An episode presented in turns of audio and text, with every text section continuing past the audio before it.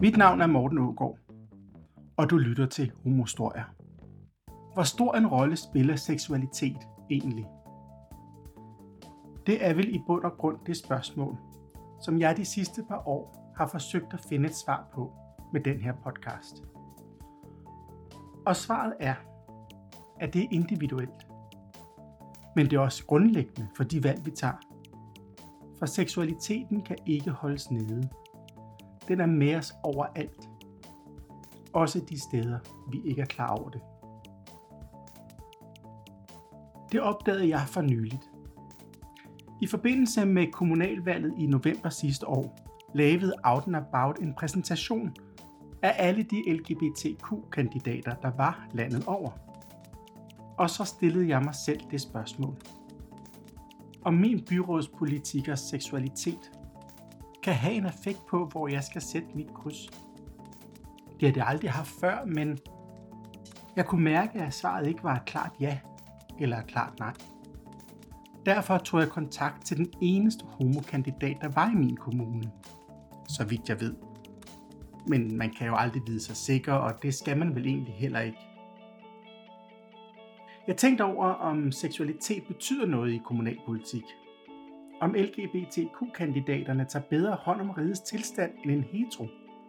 Om de bedre kan repræsentere mig og det, jeg står for. Og jeg kan allerede nu røbe, at jeg ikke er kommet tættere på et entydigt svar.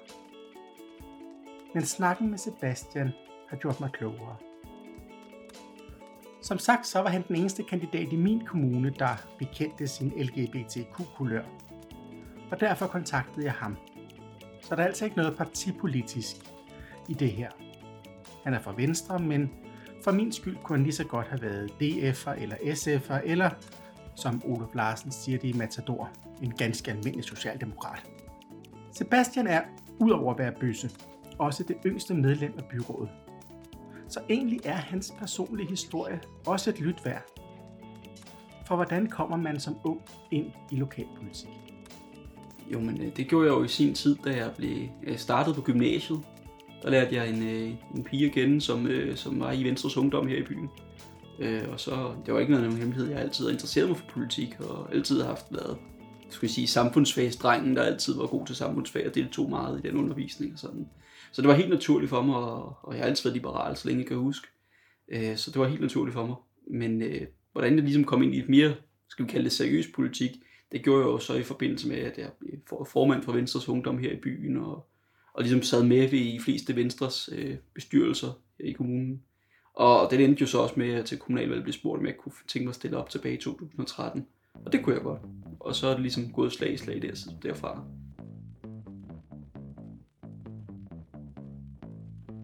Og så stillede Sebastian op. Han så sit navn på stemmesedlen, og pludselig en dag, så sad han der i byrådssalen, sammen med alle de andre folkevalgte skal man sige det, det var jo en, et privilegium. Det var, det var en, for mig en stor ære, det der med at sige, der var faktisk 343 mennesker ved sidste valg, der havde stemt på mig personligt, som ligesom havde givet mig en tillidserklæring og sagt, jeg stoler på, at ham kan, han kan varetage den interesse, jeg må have. Øh, så det var en meget stor ære. Og da jeg så her ved sin næste, det her sidst just afstået valg, ligesom havde en personlig stemmefremgang oven i købet, det var jo så et endnu større, skal vi kalde det, tillidserklæring, om man så må sige. Så det har jeg været rigtig glad for. Det er et stort, det er et stort privilegium. Meget spændende også. Jeg tror, der er mange, der undervurderer, hvor spændende kommunalpolitik egentlig er. Altså fordi det lyder meget sådan, for nogen nok sige støvet og firkantet, man sidder og klatter rundt med lidt penge og skal følge noget lovgivning, men det, det er mere man skal man sige, man kan rent faktisk godt ændre nogle ting, som folk kan mærke i deres hverdag. Jamen det er jo alt lige fra, skal den ene skole være en overbygningsskole, eller skal det være en helhedsskole, skal vi lukke en matrikel, eller skal vi bevare alle matrikler, og eventuelt bare spare på dem alle sammen og sprede det ud over en stor flade. Det er jo en ting, som eksempelvis skoleelever mærker. Jeg har så siddet i omsorgsudvalget, hvor vi også skulle sidde og administrere nogle penge i forhold til, hvad er det, vi, når vi ved, der er jo et område, der har, der har faldet penge, altså det er vores handicapområde her i kommunen. Så der har man jo siddet og tænkt, okay, hvordan kan vi lige, øh, hvordan kan vi få pengene til at række længst? Så det kan være, har vi brugt pengene på skal vi sige, ekstra rengøring, eller er det ekstra personlig pleje, eller hvad er det nu, der eksempelvis er kommet værdighedsmilliarder til de ældre, hvordan har vi forbundet dem? Er det blevet til levebomiljøer, hvor folk kan få varm mad og få lov til at lave mad ude i plejecentrene? Eller har vi valgt at bruge dem på nogle andre ting? Og det gør vi jo også efter, hvad vi lytter til, til borgerne om, og, og kan sige, deres, deres interesseorganisationer som ældresagen osv. Men, men det er jo egentlig noget, hvor man kan sige, at man kommer til at træffe nogle beslutninger, som får nogle meget direkte konsekvenser. Altså, man kan jo lidt sige, at på Christiansborg skal, træffer man nogle lidt overordnede beslutninger, som måske ligger retningslinjerne ud, og selvfølgelig også begrænser i høj grad, hvad vi som kommunalpolitikere kan gøre. Men alligevel så er det en meget, meget direkte, specifik beslutning, du skal tage ude i, i de enkelte udvalg og i byrådet. Og det skal man have en ydmyghed i forhold til, fordi ellers så ender man lynhurtigt med bare at tænke, at det jeg tænker, det må alle være enige i. Det er ikke tilfældet. Det finder man lynhurtigt ud af. Altså inddragelse af, af interessenter, det ser jeg som en stor styrke, fordi altså med al respekt, det er nok svært for en, øh, for en 4-25-årig at sætte sig ind i, hvordan det nødvendigvis må være at bo på et plejehjem. Og det synes jeg jo derfor, man kan sige, det er rigtig godt, at man får muligheden for at være i dialog med nogen, der måske har en direkte erfaring med det, øh, i stedet for at man bare sidder og gør sådan nogle forestillinger om, hvordan det er. Dermed ikke sagt, at man selvfølgelig som politiker skal have prøvet alt, hvad man skal kunne tage en beslutning om. Det siger jeg ikke nødvendigvis, man skal. Men jeg tror, det er en rigtig god idé at inddrage folk, der har prøvet det. Og det har vi i hvert fald gjort. Og så finder man hurtigt ud af, at man måske har været gal på den. Og det skal man så også kunne indrømme. Også over for sig selv.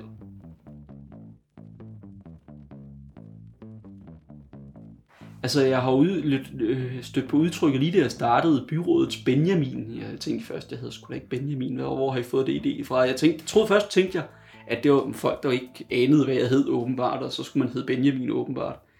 Men det viste sig jo så, at Benjamin åbenbart er et udtryk for en ung person. Det vidste jeg ikke, men det er det så åbenbart, og så fandt jeg så ud af, hvad man mente med det. Men altså, jeg vil også sige det sådan, jeg har ikke oplevet decideret, hvad skal vi kalde det, jeg har ikke oplevet det som et problem at være den yngste. Jeg har faktisk oplevet, at folk synes, at det er, det er flot og fint, at der er unge mennesker, der også vil ind i politik. Så jeg synes i det hele taget, at det, der er unge mennesker i kommunalpolitik, og det ved jeg også på landsplan fra, fra Venstres Ungdom, altså hvor jeg kender mange, der sidder i byråd og kommunalbestyrelser rundt omkring i, i landet. Så, så jeg synes ikke, man føler sig alene, og jeg synes heller ikke, det, det er ikke sådan en pensionistklub, om man så må sige, for mænd over 50, som det måske var for 50 år siden. Der er det i hvert fald blevet meget mere øh, altid, det må man sige, og det synes jeg var en positiv ting. Så det har jeg ikke oplevet som issue decideret. Jeg har ikke oplevet det der med, at man ikke bliver taget alvorligt. Selvfølgelig kan man godt nogle gange have den der oplevelse af, at der er nogen, der ligesom tænker, at ah, men jeg ved bedre, for jeg har mange års erfaring. Det tror jeg, man vil opleve i alle henseender, uanset hvad, når man er den yngste. Men det har ikke været et problem for mig. Altså hvis jeg har en god pointe, og jeg kan argumentere for den, så bliver der også lyttet. Det er min oplevelse.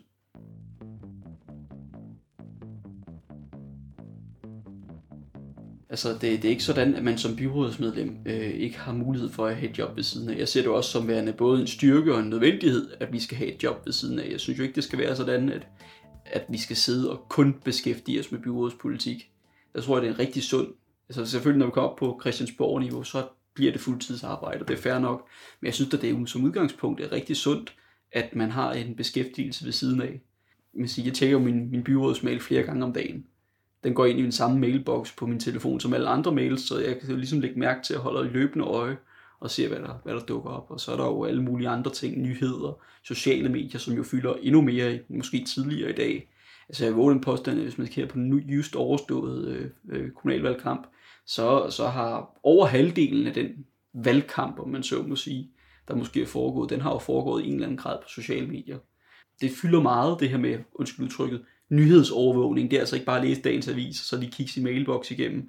Det er også at holde øje med sociale medier. Det er også at, at, at ja, svare på henvendelser på Facebook og kommentere og dit og dat. Altså, det, det kan hurtigt fylde meget. Men så er, det jo, så er det også igen, hvor jeg tænker, skal man kalde det arbejde, eller er det også lidt interesse? Fordi det er jo en gråzone. Strengt taget som byrådsmedlem behøvede man jo ikke gøre andet end at dukke op til udvalgsmøderne, læse dagsordnerne, dukker op til sine gruppemøder, og det er det. Altså, reelt set er der ikke meget mere end de ting, hvor man øh, selvfølgelig være med noget tilforordnet i nogle forskellige bestyrelser osv. Men reelt set på papiret bøg er det jo ikke sådan, at du skal sidde og skrive læserbreve, du skal læse aviser, du skal dit og dat. Men det er jo interesse, kan man sige. Det er noget, du bliver, lidt bliver nødt til for at kunne opfylde dit værv. Man vælger jo i høj grad, hvor meget man vil gøre ud af det, men, men jo, man skal da forvente at bruge nogle timer på det. Men jeg ser det som en interesse, for det er det for mit, mit eget vedkommende i hvert fald været. Altså i politik, der tror jeg også, det er en meget sund ting, det der med, at der er mange forskellige, altså, hvad skal vi kalde det, baggrunden indenover. At det ikke kun er folkeskolelærer, det ikke kun er universitetsuddannet, det ikke kun er håndværker, whatever, men at det her med, at der er simpelthen alle mulige obskure baggrunden. Så jeg har aldrig haft sådan en, skal vi kalde det, en, en specifik sag, som jeg tænkte, det må jeg basere hele mit politiske virke på, det her. For mig har det altid været sådan lidt bredere mål for samfundet. Altså, som, som jeg plejer at sige, altså mit overordnede, min overordnede mærkesag, det er, at vi skal være friere og rigere. Det er det, jeg synes, gerne vil have for vores samfund. Ligere, eller hvad man skal sige, mere lige er ikke så vigtigt, så længe alle bliver rigere for mit vedkommende. Det er jo en grundliberal tanke. Så for mig er det vigtigt, at vi, vi bevarer en frihed, og vi bliver ved med at have en, en økonomisk fremgang for alle i samfundet. Ikke kun de mest velstillede, men hvis hele samfundet bliver løftet, så kan jeg godt leve med, at nogen løfter sig hurtigere end andre. Og der har jeg altid haft det sådan, at jeg, jeg skal man sige det, den der kollektivisme, den der tvangstanke om, at vi skal alle sammen blive på laveste fællesnævner, og hvis vi ikke bliver det, så er det social massegrav. Det har altid provokeret mig. Det der med også, når man i skolen har fået at vide, jamen, nu skal du passe på ikke at læse for langt frem, eller være for langt foran, fordi at så, øh, så kan de andre ikke være med, og så føler de sig måske ikke lige så intelligente, og det ikke for blære mig eller noget. Men jeg har altid tænkt, jeg synes det er uhensigtsmæssigt. Jeg synes det er uhensigtsmæssigt at begrænse mennesker og holde folk nede. Lad os da sætte folk fri, og lad os da prøve i så videst muligt omfang, og sige, hvordan kan vi hjælpe hinanden? Selvfølgelig, det tror jeg også på, de fleste mennesker gerne vil. Så den der tvangstanke om, at vi skal tvinge lighed igennem, det er det, jeg ligesom altid har motiveret mig til at være politisk aktiv. Og det kan man jo se, det er jo sådan en, en universel skal vi sige, øh, problemstilling eller konflikt, der er. Altså det, er, det kommer over, om det uanset om vi diskuterer øh, plejehjem eller miljølovgivning, eller hvad filer vi nu beslutter, der er det en, en problematik, der vil komme op igen og igen. Og det er sådan måske derfor, at man kan sige, at jeg har ikke en specifik enkelt sag, som jeg stiller ikke op for at til gode se øh, lærernes øh, interesser, eller jeg stiller ikke op for at til gode se øh, bøndernes interesser. Jeg stiller op, fordi jeg gerne vil trække samfundet i en, som sagt, friere og rigere retning.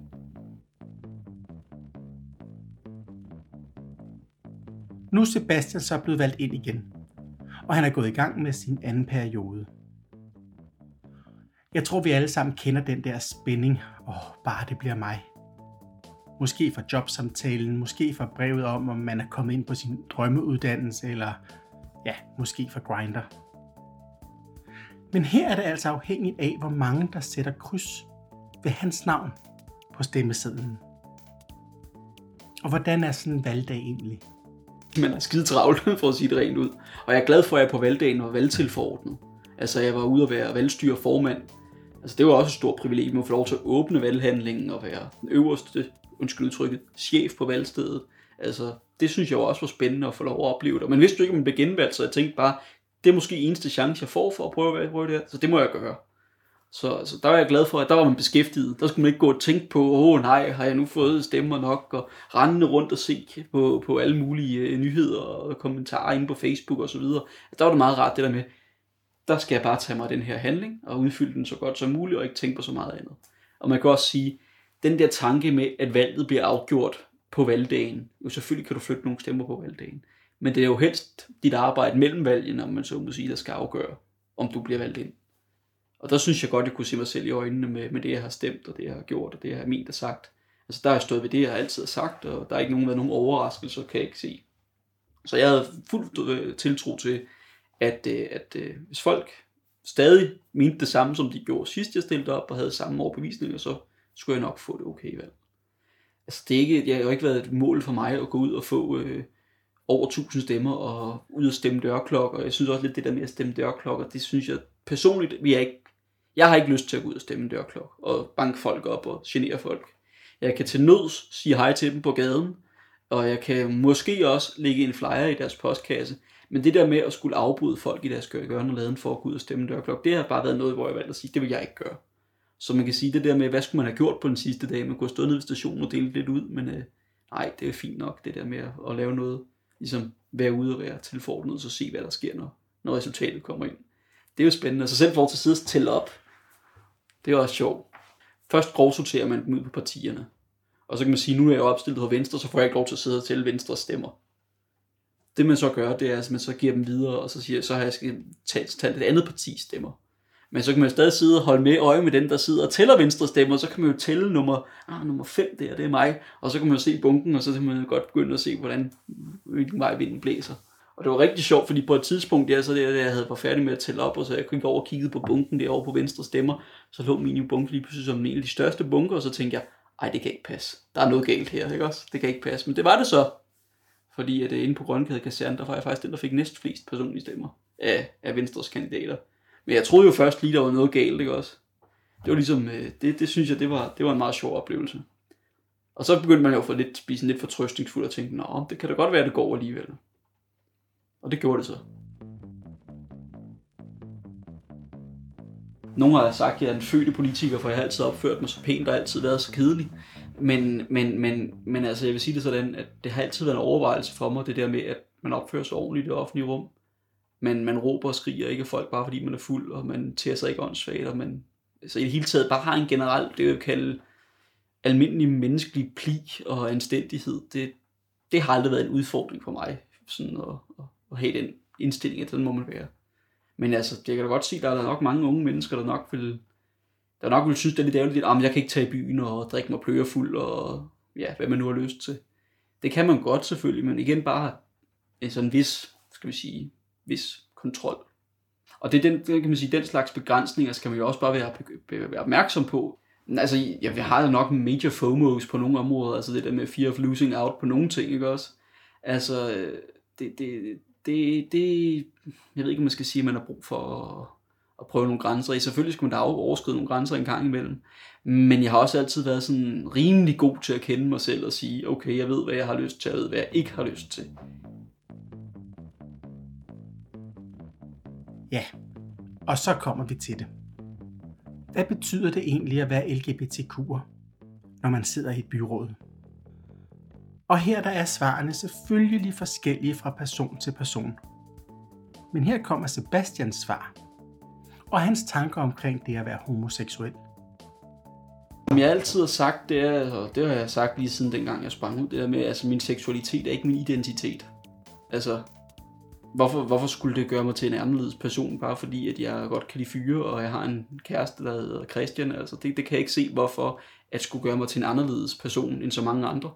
Altså, det, det kan godt være, det giver mig et andet perspektiv på nogle ting, men som udgangspunkt, så er jeg jo et almindeligt menneske, ligesom alle andre, så, så det der med at slå sig op på at være homokandidat, det skal man have lov til, hvis man gerne vil det.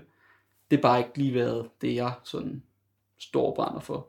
Fordi altså, jeg er liberal, og jeg er liberal frem for alt, og som liberal, der går man jo ind for, at alle skal behandles lige, også homoer. Øh, og, og derfor kan jeg ikke se, hvorfor det skulle være et, et, et specielt fokusområde for mig, bare fordi jeg er homo. Jeg har aldrig i mit liv oplevet nogen former for negativitet forbundet med min seksualitet. Jeg var sprunget ud siden øh, omkring 18 år, øh, det vil sige 6-7 år efterhånden.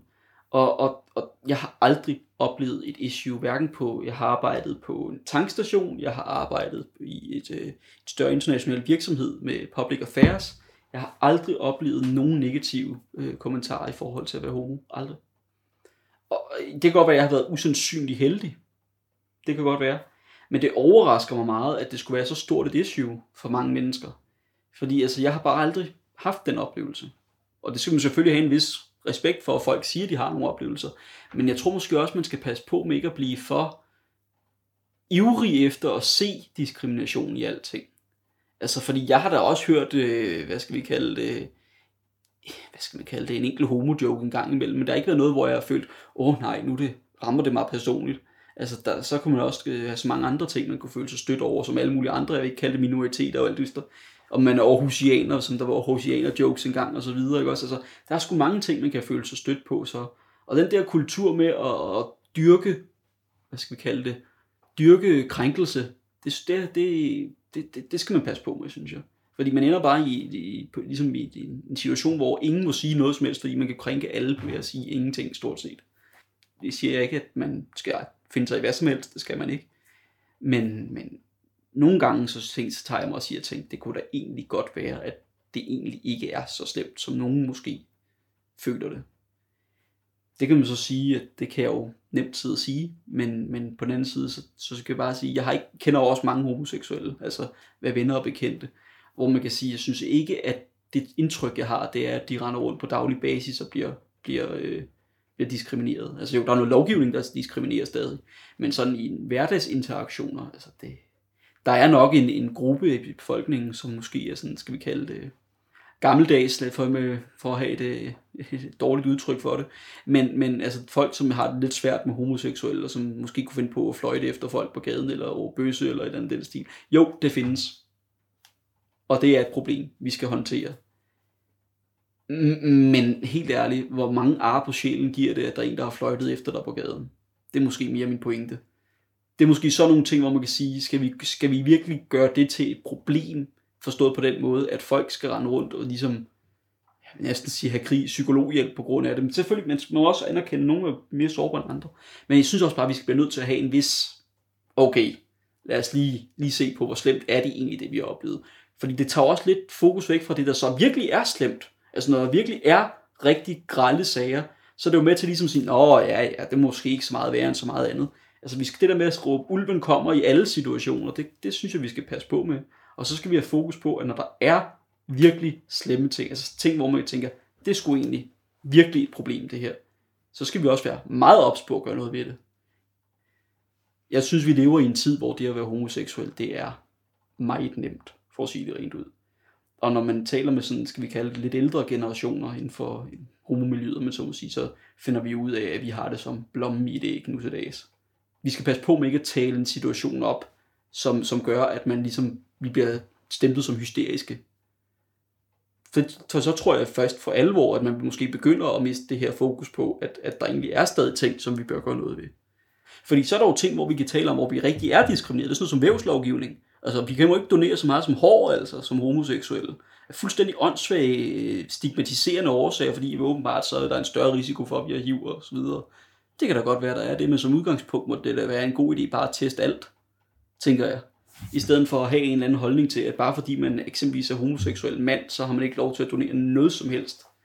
Det, det, det, det synes jeg er et issue. Det er sådan noget, vi skal diskutere. Det er sådan noget, vi skal begynde at, og, hvad hedder det, og virkelig have noget fokus på i stedet for. Men igen, vi skal selvfølgelig have en, en, en ydmyghed for, at der er nogen, der har andre oplevelser. Så vi, igen. Men jeg tror også bare på, at vi flytter samfundet stille og roligt derhen i den retning, hvor at, altså, i sidste ende, så vil det her være en, meget, meget lille gruppe befolkningen, som har de her, skal vi kalde det, homofobiske tendenser. Altså selvfølgelig kan man sige, men selvfølgelig, man skal ikke bare blive sig tilbage og sige, at tiden kunne lære alle sorger og så videre. Selvfølgelig skal vi det stadig presse på, at, at, at, at det, det, det skulle ikke i orden, at folk råber efter en på gaden. Og sådan. Det er det ikke. Men de oplevelser, som jeg kender til, og jeg har hørt om, altså der er det bare sådan, at, at der tror jeg virkelig også, vi er nået til et punkt, hvor at det, der er flere, der vil, komme, der, vil sige, der vil hjælpe dig og støtte dig, end der vil sige, råb, råb af dig på gaden. Og det synes jeg jo er en god situation, og det, det, det synes jeg bare vidner om, at vi, vi er kommet meget, meget langt.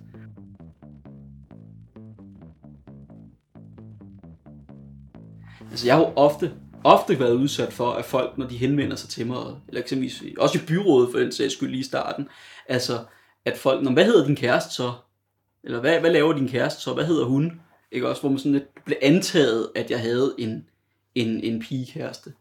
Og det er sådan lidt, ja, det skulle da egentlig nok meget fornuftigt, at folk antager det, eftersom ja, en stor, stort flertal af befolkningen er heteroseksuelle. Det må vi jo bare anerkende. Det er jo statistisk set, er vi jo altså et mindretal. Og, og jeg, synes, jeg kan ikke blive krænket over, at nogen er kommet til at spørge mig om, hvad min, min pigekæreste hedder. Men selvfølgelig i det omfang, hvor eksempelvis, altså nu forestiller sig, at eksempelvis byrådet de, øh, de arrangerer det her, man kalder en ledsagertur en gang i hver byrådsperiode, hvor man har lov til at tage en, øh, sin, sin partner med, eller hvad man nu har lyst til at tage med. Og så kommer man rundt og ser nogle forskellige ting i kommunen, og, og spiser en middag sammen som byråd bagefter. Sådan en lidt mere social karakter. Hvis det nu var, at jeg så havde sagt, at jeg vil gerne have min kæreste med, han hedder Christian, så så har fået at vide, det kan du ikke, det, der må kun så har vi det issue, der er et problem. Men, men, men at man, hvad kan man sige, kommer til at antage, at folk er heteroseksuelle, fordi at det er jo nu engang bare statistisk set, sådan, folk er jo sandsynlighedsregnende individer. Hvis jeg skulle gå ud og hilse på en til på gaden og gætte, at han hetero eller homo, mindre jeg kan se det eller ved, hvem de er, så vil det logisk jo være at antage, at de var heteroseksuelle. Og derfor så synes jeg, at det ikke er et issue, man kommer til det. Selvfølgelig kan man sige, skal vi så også til at have kønsneutrale ord, fordi der er folk, der kan have en anden kønsopfattelse end, end sådan en cis-kønnet hetero, øh, hvad hedder det, hvad hedder det, ciskønnethed. Det er selvfølgelig en anden ting. Men lad os nu lige igen prøve at bevare lidt fokus på, okay, er det et problem eller ej? Altså mange har altid sagt til mig, Sebastian, du har også altid været så privilegeret, og du har altid været så stærk, og du har altid haft det godt, og bla bla bla. Hvor man sådan lidt siger, jamen alligevel så synes jeg også bare, at vi bliver nødt til at bevare sådan lidt en, en, en, en tro på, at folk de er altså ikke totalt skrøbelige glasfigurer, der ingenting kan tåle. Lad os, lad, os, lad os respektere folk, og lad os 100% sikkert, hvis det er, at der er en, der gør opmærksom på, at nu har jeg også, jeg har altså også transkønnede venner og bekendte, og min ekskæreste er transkønnet. Altså, ikke på det tidspunkt, jeg var sammen med ham, men, men sprung ud som det sidenhen. Og, og der kan man sige det sådan, at det er jo bare, hvor jeg siger til mig selv, det har jeg sgu da 100% respekt for. En af de sejeste personer, jeg kender, det er en, en transkønnet øh, dreng til pige, som, som er blevet, som nu er pige, ikke også? Hvor man, hvor man kan sige, at nu skulle da sejt, det, må virkelig, det tror jeg virkelig kræver mod nu til dags, det der med at sige, ved du hvad, nu vil jeg, altså nu, nu, nu springer jeg ud som et andet køn eller jeg ved ikke, hvad man skal kalde det. det beklager min manglende terminologi på området, men forstå mig ret. Altså, det tror jeg virkelig. Der er noget, hvor vi kan tale om, og der er folk måske stadig meget snævertynede. Det, der, der tror jeg virkelig godt, man kan sige, at, at der er nogen, der virkelig altså, kan blive provokeret af det. Og virkelig kan, hvad kan man sige, vi kan måske få lidt af de samme reaktioner, som man fik på homoseksualitet for 10, 15, 20 år siden. Det er et fokusområde, jeg tror, vi som, som, som, som hvad kan man sige, øh, som øh, community eller som, som miljø måske skal have et større fokus på. At, øh, at det er måske i virkeligheden dem, der har det værst nu.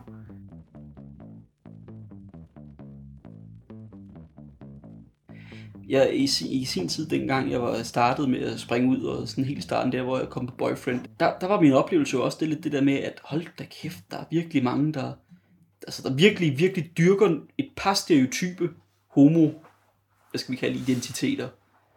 Men når man så lærte folk at kende, så fandt man jo lynhurtigt ud af, sådan var folk jo ikke. Det var ligesom sådan en eller anden person, enten folk tog på, eller, eller en eller anden måde følte, man skulle dyrke ind i, altså springe ind i. Og hvor jeg ligesom, okay, ved du hvad, så, må jeg, så lavede jeg den der, en sådan, man kunne lave sådan nogle, ligesom nogle lounges, eller hvad det hed, for folk, der havde nogle fællesskabsinteresser og sådan noget den stil. Så lavede jeg den der, der hed, øh, min seksualitet er ikke en identitet. Netop det her med, ved du hvad, jeg vil ikke som person koges ned til, at jeg er homo eller at jeg kan lide at gå i lakkerleder, eller at jeg er hetero, eller hvad fanden det er. Det skal jeg som person ikke koges ned til. Jeg skal ikke være Sebastian homoen. Jeg er Sebastian, og så er jeg mig. Og så er der en masse ting, folk kan fylde i mig af, hvad hedder det, af betegnelser, og de kan have både positiv og negativ klang. Det har jeg, kan jeg sagtens acceptere. Jeg vil bare ikke koges ned til at være homoen. Også derfor eksempelvis med byrådet, jeg har aldrig nogensinde brugt det der med at være homo. Når jeg bliver spurgt af homomedier, eller medier i det hele taget, om jeg vil sige noget om, hvad jeg mener i forhold til det ene og andet, det vil jeg gerne. Men jeg vil ikke profilere mig på at være min seksualitet, for det er ikke kun mig. Jeg er meget mere end min seksualitet. Og det synes jeg i virkeligheden, vi skal alle sammen skal have fokus på. Vi skal have lov til også at kunne være os som homoer. Men for det andet, så er det jo også, jeg synes i virkeligheden, det er, det, er, det er faktisk lidt sjovt, den der tolerance, man taler så meget om. Det er en anden point, jeg altid synes, jeg, jeg, jeg, jeg oplever. Det er det der med, at de mest tolerante mennesker, dem der i tale sætter sig som de mest tolerante, de ofte er de mest intolerante, når det kommer til stykket. Fordi det er sådan lidt, my way or the highway. Hvis du ikke vil acceptere alt, hvad jeg vil og mener, og du vil gøre det samme og tage det på dig og så videre, så er du intolerant. Og så må jeg stemple dig ved du hvad, det, det er useriøst, ikke også, et eller andet sted. Men, men lad, os, lad os lige tage den anden diskussion en gang, det der med at sige, ho, har jeg ikke lov til at sige fra over for noget, jeg ikke vil tage til indtægt for? Uden at jeg skal sættes i bås som værende, værende den intolerante, og den kedelige, og den, øh, den, den heteronormative, eller hvad det nu måtte være, man kan sætte på af, af, tillægsord. Det synes jeg rent faktisk, at vi også som miljø, eller man skal sige, nu skal jeg ikke give mig til talsmand for miljøet, men, men, men, men der synes jeg virkelig, vi har en udfordring med, at man har ikke lov til at være en kedelig borgerlig, øh, borgerlig bøse, fordi så er man mærkelig og kedelig og underlig, og man er måske faktisk i virkeligheden sådan lidt fornægter, at man er homoseksuel, eller det er sådan lidt, man, man prøver at, at være sådan straight acting, eller hvad det man kalder det. Og jeg nej, jeg har har ikke det behov. Altså, det er vel fair nok. Hvorfor skal jeg gøres til noget andet, end jeg er? Måske det største opgør, vi skal tage som, som, som jeg ved ikke, hvad jeg skal kalde det andet som miljø, det her opgør med, at vi vil tvinge folk til at passe ind i den her stereotyp om, hvad det vil sige at være homo. Lad os nu fri, prøve at løsrive os noget mere for den her. Så tror jeg også på, at der er mange flere, der der har lyst til at springe ud. Mange flere, der har lyst til. Og altså, der er virkelig mange, der ikke har lyst til at springe ud af den årsag. Nu er jeg jo i tidens løb øh, snakket med mange folk, der er i skabet, og mødt mange, der er i skabet. Og næsten hver gang, der er en, der er i skabet, så, så en af årsagerne, der bliver givet til, hvorfor de ikke springer ud. Der kan selvfølgelig være nogle helt konkrete forhold, men en af de, de sådan helt generelle ting, det er det der med, jeg, jeg, vil, jeg vil ikke have frarøvet min identitet. Jeg vil ikke have, jeg vil ikke have, at folk skal tænke, du er homoen. Men det, det så er ligesom med konnotering, konnotering, der er den med det. Jeg vil bare gerne have lov til at være mig selv. Altså, jeg har jo øh, næsten så lang tid, jeg kan huske, tror jeg, vidst, at jeg var til, til fyre. Altså, når jeg tænker tilbage, jeg har ikke noget, der har fyldt meget for mig igennem min opvækst som ung, øh, ung dreng. Men, men alligevel, når jeg tænker tilbage, så har jeg sgu nok aldrig rigtig været i tvivl om, at jeg vil nok aldrig få en pigekæreste. Det har ikke været et issue for mig. Det er ikke noget, jeg sidder og følte, der havde dårligt med mig selv over. Jeg har ikke øh, været en enspænder og ikke kunne øh, have venner. Jeg har masse, altså jeg jeg har en af de der, jeg næsten kaldt det, få homoer efter min oplevelse, der har flere drengevenner, heteroseksuelle drengevenner, end jeg har både piger og homovenner til sammen. Det har jeg bare altid haft. Jeg har aldrig haft det der behov for at være øh, homoen. Og hvad med dig? Har du nogensinde været homoen på arbejdspladsen, i skolen, imellem vennerne? Og har det irriteret dig? Eller har du følt dig mest hjemme der? Følt dig sikker og følt dig tryg, fordi at du kunne være dig? For mig der betyder seksualiteten ikke ret meget på jobbet eller blandt vennerne. Eller når jeg stemmer til lokalvalget. Eller til folketingsvalget for den sags skyld. Jeg tror ikke på, at man kan putte folk i kasser og sige, at fordi vi har den samme seksualitet, så vil vi også det samme med samfundet. Men jeg har en stor forståelse for, at nogle de mener, at de bliver bedre hørt og forstået, når deres kandidat minder mest muligt om dem selv. Og egentlig så er det jo et lille spørgsmål, men det betyder enormt meget i det store billede. Og det kunne man også se på Out and Abouts Facebook-side, hvor diskussionen nogle gange gik meget højt. For mig er det mest vigtigt, at vi er åbne, og at politikerne vil stille sig frem og sige, sådan er jeg. Det er min kæreste, og det er mig. Og så tro på, at det ikke flytter stemmerne væk fra dem, men at vælgerne sætter krydset, fordi de er troværdige. Dem selv. Og at man desuden deler holdningerne om, hvordan samfundet skal se ud om 10, 20, 30, 100 år. Mit navn det er Morten Ågaard, og du har lyttet til Homostoria. Du kan finde meget mere om den her podcast på Facebook-siden, der hedder facebook.com alle vores historier. Og du kan lytte til andre podcast på hjemmesiden radiodrama.dk. Og så kan du selvfølgelig finde mig på iTunes og der, hvor du ellers hører din podcast. Indtil vi høres ved, pas godt på dig selv.